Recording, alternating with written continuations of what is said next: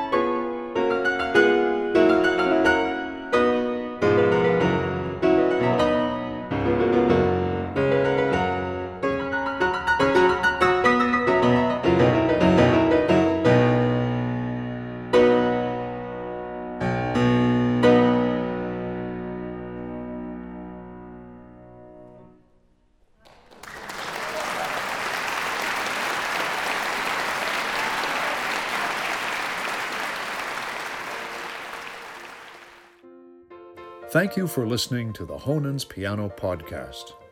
To learn more, visit us online at honens.com. That's H O N E N S dot com.